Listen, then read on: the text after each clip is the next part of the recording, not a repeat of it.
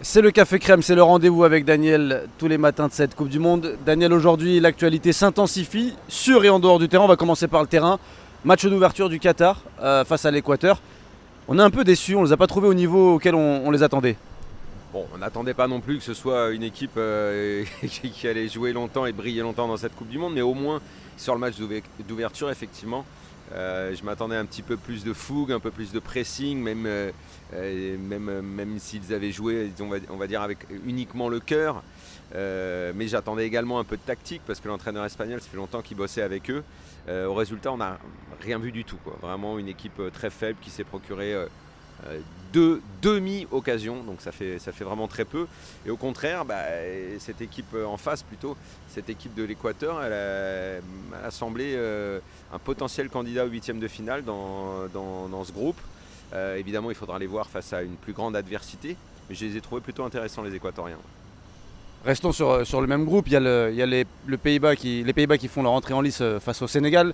Il y a un autre match aussi avec une nation euh, qui a peut-être des billes à jouer sur cette compétition, c'est l'Angleterre qui joue face à l'Iran aujourd'hui. Est-ce que sur les Pays-Bas et sur l'Angleterre, tu vois une équipe qui peut aller chercher le titre euh, cette année? Bah, écoute, les Pays-Bas, euh, Van Gaal y croit, il le répète, c'est normal, c'est l'entraîneur, ils ont une bonne équipe.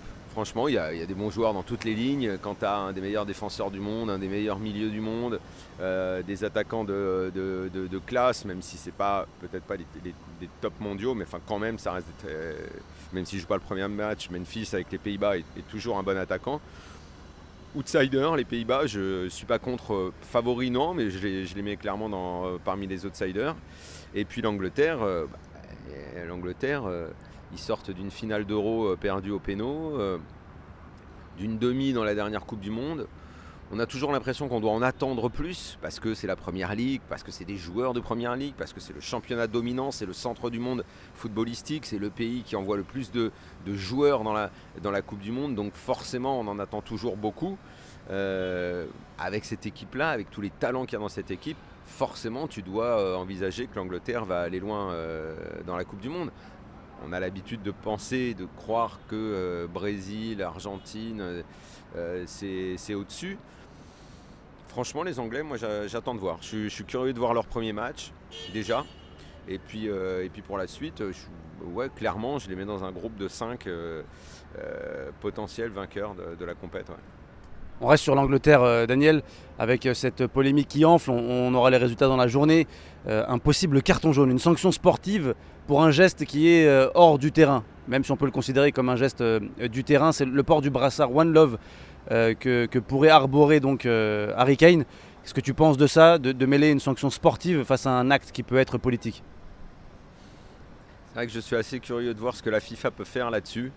Euh, je serais vraiment déçu que, la FIFA fasse ça, enfin qu'elle s'en tienne à une sorte d'application stricte de son règlement, parce que le règlement effectivement est qu'on ne doit pas faire de politique, mais enfin c'est profondément hypocrite, euh, puisque quand on met un genou à terre, on fait de la politique, parce que quand on utilise des banderoles, et on est tous contents euh, quand ils sortent les banderoles c'est une autoracisme ou ce genre de choses-là, c'est de la politique.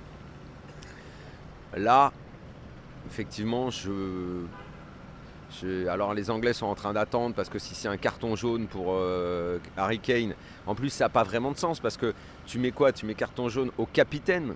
Bah, c'est un sport collectif. Pourquoi c'est le capitaine qui prend? Puisque c'est lui, il y en a qu'un qui porte le brassard. Donc c'est lui qui prendrait euh, la, sanction à titre individuel. Ça n'aurait aucun sens. L'amende, s'il y a amende, je pense que la FA paiera, comme euh, l'ont dit les autres fédérations euh, qui ont des capitaines qui veulent faire ce geste.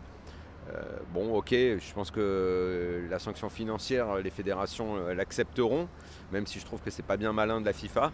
Je pense que justement, au vu du contexte et de ce qui est en train de se passer euh, et des critiques autour de la Coupe du Monde euh, qui sont très fortes euh, en Europe, ce serait intelligent de dire bah, écoutez, vous avez envie d'envoyer un message, ça s'appelle la liberté d'expression, on respecte, laissez faire, et puis justement, ça montrera un petit peu d'ouverture d'esprit. Donc j'espère vraiment que la FIFA tombe pas dans ce que je considère être une vraie bêtise.